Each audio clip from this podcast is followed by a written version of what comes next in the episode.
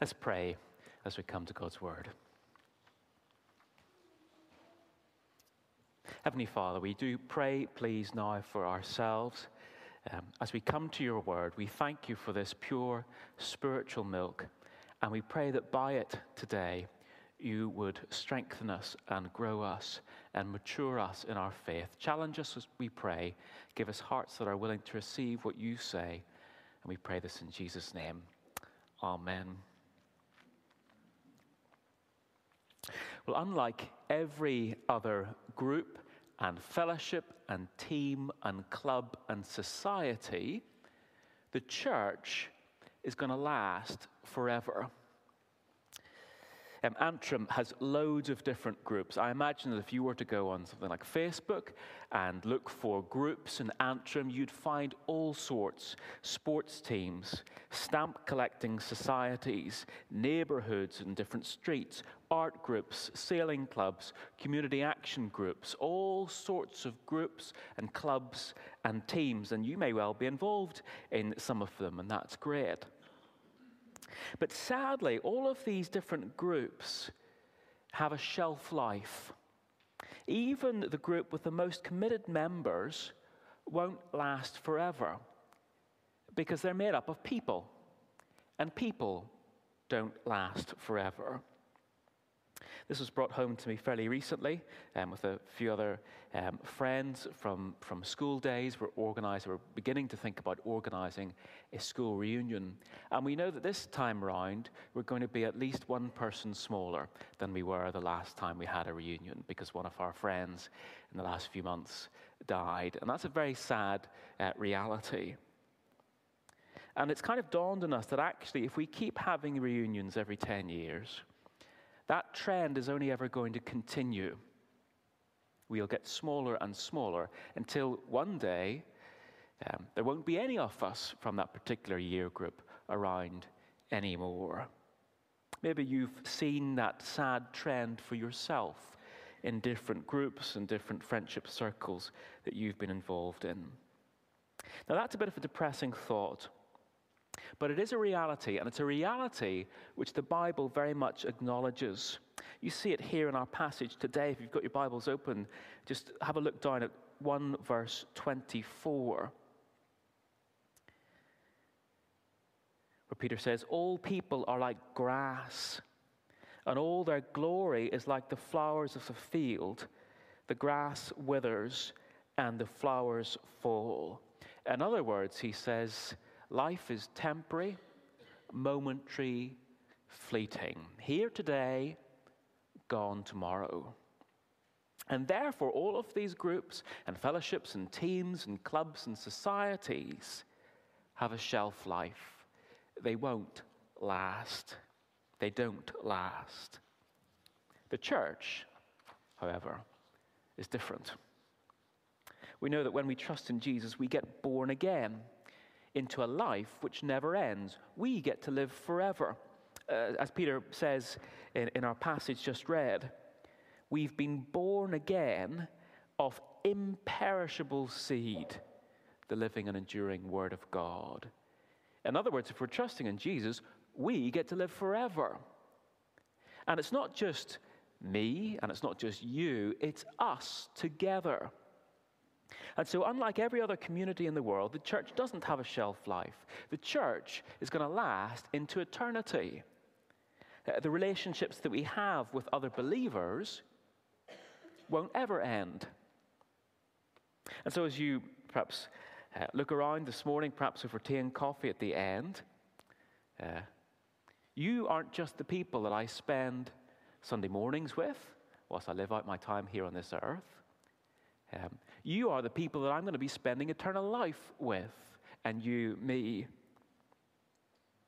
And so the question is uh, that, that, that Peter really asks for today is well, so what? What difference should that make to the way that we do church? Given that we're now part of God's eternal church and that we're now part of God's forever family, given that we're now brothers and sisters together, how should we live? What difference should that make in terms of how we, how we relate to one another? And the answer to that, which we're going to explore in a bit of detail, is summed up for us in verse 22. 1 verse 22, second half.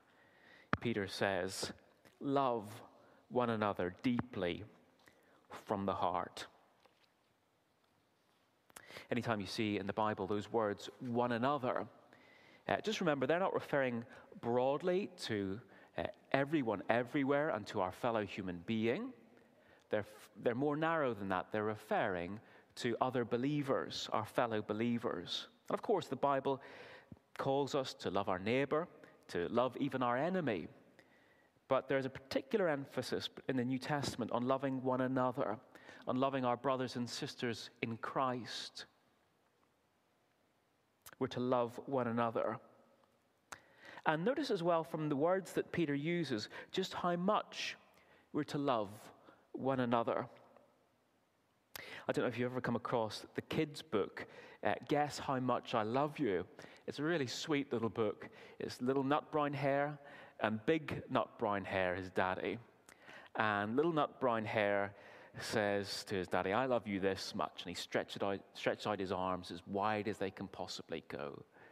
And big nut brown hare says, Well, I love you this much, even broader than that. And little nut brown hare says, Well, I love you this much, putting his hands as high as they go. And big nut brown says, Well, I, nut brown hare says, I love you even this much, even higher. And then just as uh, he's dozing off to sleep, little nut brown hare says, Well, I love you up to the moon. And big nut brown hare says, just as he's fallen asleep, I love you up to the moon and back. That's quite nice. It's lovely. It's lovely, affectionate dad. He's also quite competitive. And um, I kind of like that. But it's about the extent of love. What's to be the extent of our love for one another? This much? This much? To the moon? To the moon and back? What is the extent to be of our love for one another? Well, just notice the words that, that Peter uses to describe how we should love one another. 1 verse 22, he talks about sincere love for one another. Sincere, that word is literally unhypocritical, authentic, real.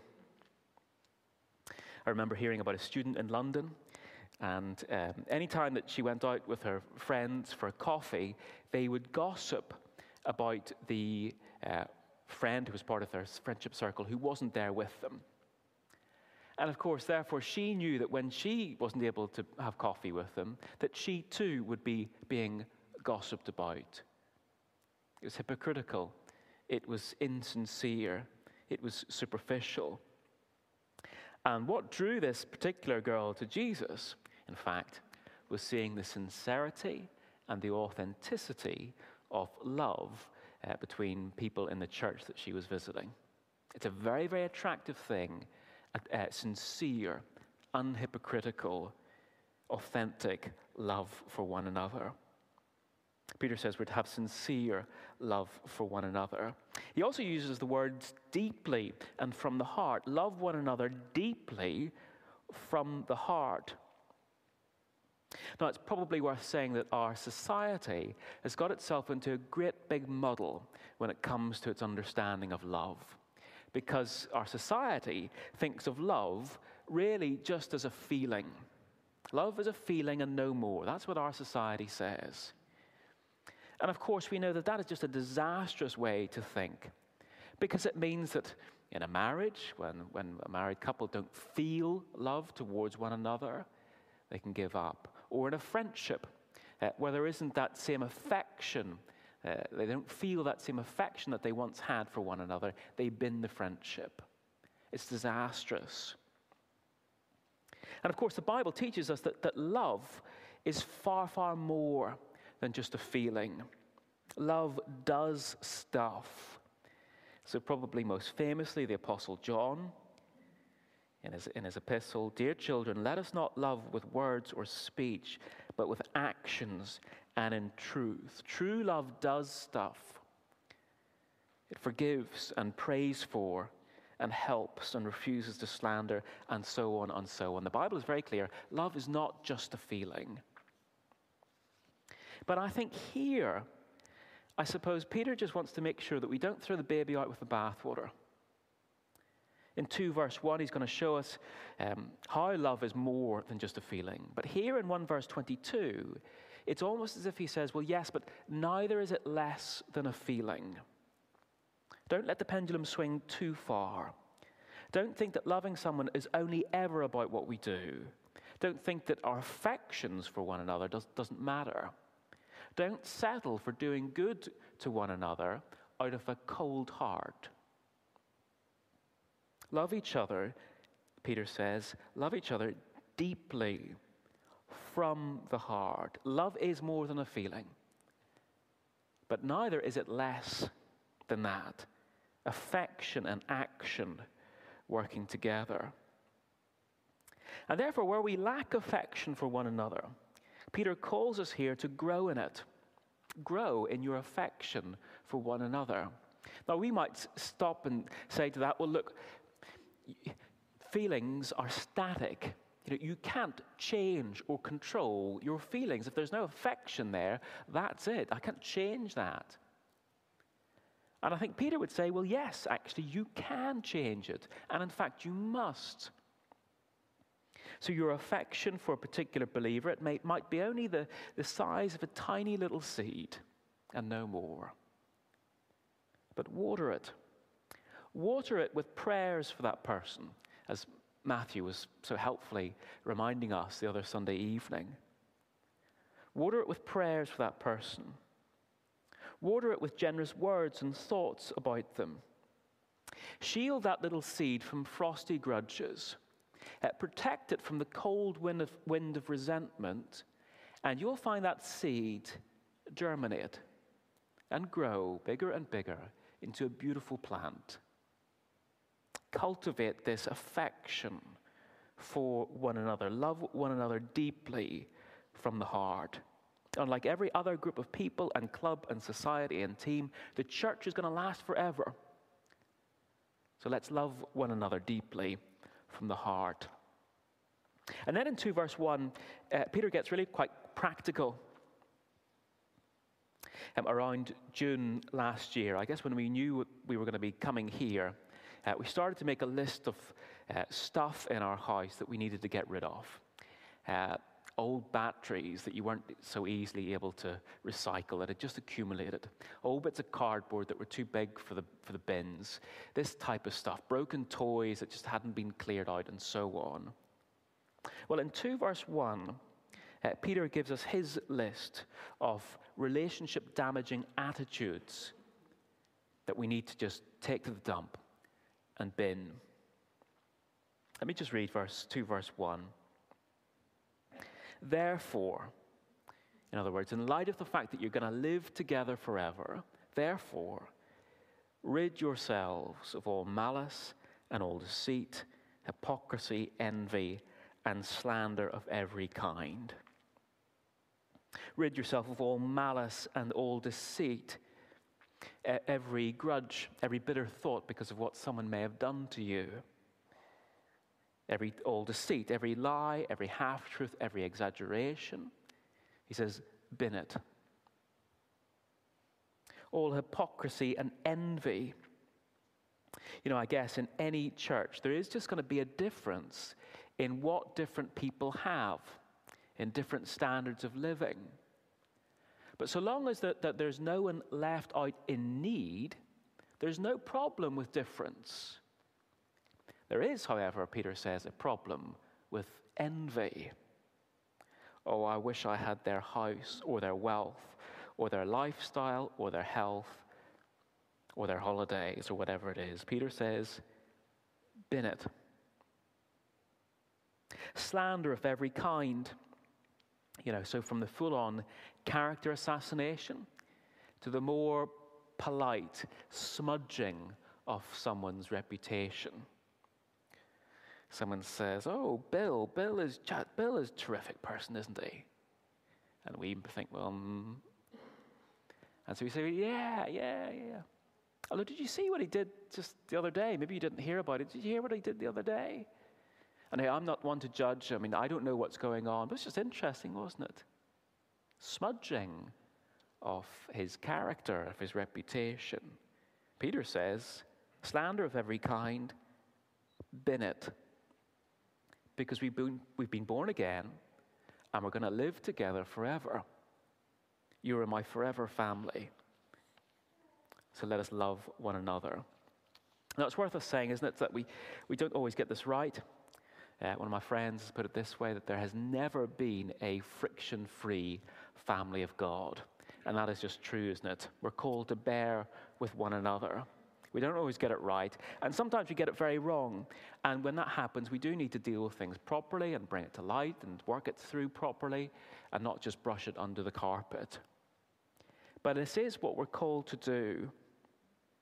And it's probably worth saying as well that you're only going to get a loving church like this when each person takes responsibility for their own attitude and actions towards others.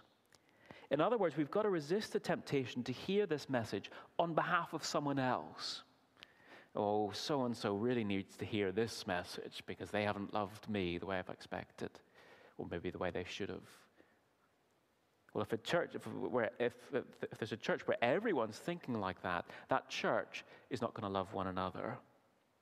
No, we've got to hear this message for ourselves thinking not so much how can they grow in love for me, but how can I, how can I grow in love for my brothers and sisters? We're to love one another. But then, how do we cultivate this love among us? How can we grow in our salvation in this way? Well, I think very interestingly, Peter moves on not to give us a load of exercises to help us, but he begins then to address our diet. That's what he says in, in uh, chapter 2, verses 2 and 3. How are we to grow up in our salvation in this way, with love for one another? Peter says, 2 verse 2, like newborn babies, crave pure spiritual milk so that by it you may grow up in your salvation, now that you have tested that the Lord is good. Uh, pure spiritual milk, there, that refers to God's Word, God's Word, the Bible. And it's a fantastic image for us, isn't it? You think of a, a mother, uh, her milk is packed full of all of the uh, nutrients and antibodies that a baby needs to grow. And Peter says God's Word is like that saturated with everything that we need to grow up in our salvation, to grow in love for one another, all of the motivations and encouragements and perspective that we need. And so he says uh, we're to crave uh, the pure spiritual milk like a newborn baby. And again, that's just another brilliant image for, image for us to think on. Yeah, those with, with newborn babies will know this very well that the newborn baby uh, doesn't, in the middle of the night, politely tap mummy on the shoulder and say, I'd like some milk now, if that would be convenient with, with you. Um, I hope so. Um, now, it doesn't matter that it's 2 a.m., it doesn't matter that everyone's asleep. Baby wants milk. And baby is not going to stop crying until baby gets milk. That is craving like a newborn baby. And Peter says that's what our attitude, our appetite for God's word is to be like. We're to crave it so that we might grow up in our salvation. And of course, we're to crave God's word not because we're booky people, not because we love sentences and words and ideas and paragraphs. I mean, we might do, but we're, no, we're to crave God's word because in it we've tasted something of the Lord. We crave God's word because we crave Christ. Now that you have tasted that the Lord is good. We crave God's word because we crave Christ, and it's God's word is where we meet him. So we cultivate love for one another by craving God's word and by feeding on it pure spiritual milk. And I think this is a really helpful corrective for us because I think sometimes as Christians we've bought into the assumption that you're either a Bible loving person or you're a people loving person. And that churches are either Bible loving churches or people loving churches. And Peter says, no, that's a false choice. Because actually, if you get an appetite for God's word and we get our diet right, pure spiritual milk, that is the thing that's going to grow us in our salvation. That is the thing that's going to grow us in love for one another. And I think we just know that from our own experience, don't we? When do we find ourselves growing in love for one another? It's when our diet's right and we're feeding well on God's word. When do we struggle most to love one another? Often it's when we've lost something of our appetite for God's word. So, craving and then feeding on God's word, that is the thing which is going to fuel our love for one another. Without God's word, that pure spiritual milk, our growth in this area is going to be stunted. So, maybe for you today, even before you begin to think about how you're doing in terms of love for one another, maybe the question to think about is how's my diet? How's my appetite for God's word? Am I feeding myself that pure spiritual milk every day? Or am I just snacking here and there? Or am I, to all intents and purposes, on hunger strike? Peter says, crave the pure spiritual milk of God's word. And as we feed on it, we'll grow in our salvation, we'll grow in love for one another. Just as we finish, what have we said? Well, unlike every other society, group, team, and fellowship, the church is different. The church is going to last forever. You aren't just the people I spend Sunday mornings with, you are the people that we will spend eternity with. And so we've got to be those who love one another deeply from the heart, binning all of those relationship damaging attitudes and actions. And we're to cultivate that love by craving and feeding on God's word. That is the pure spiritual milk that will grow us up in our salvation and in our love for one another. Let's pray.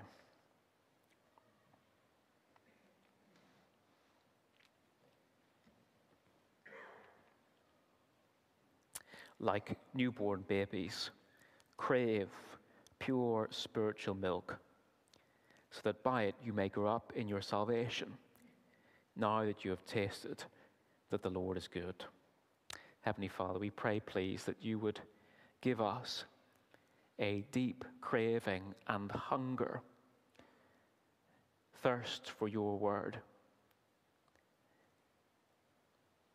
We pray that we would feed on it that we would be saturated in it, that we would be turning to it often, so that you might grow us in our love for one another. Thank you, Heavenly Father, for this new birth. Thank you that as your church we will live forever.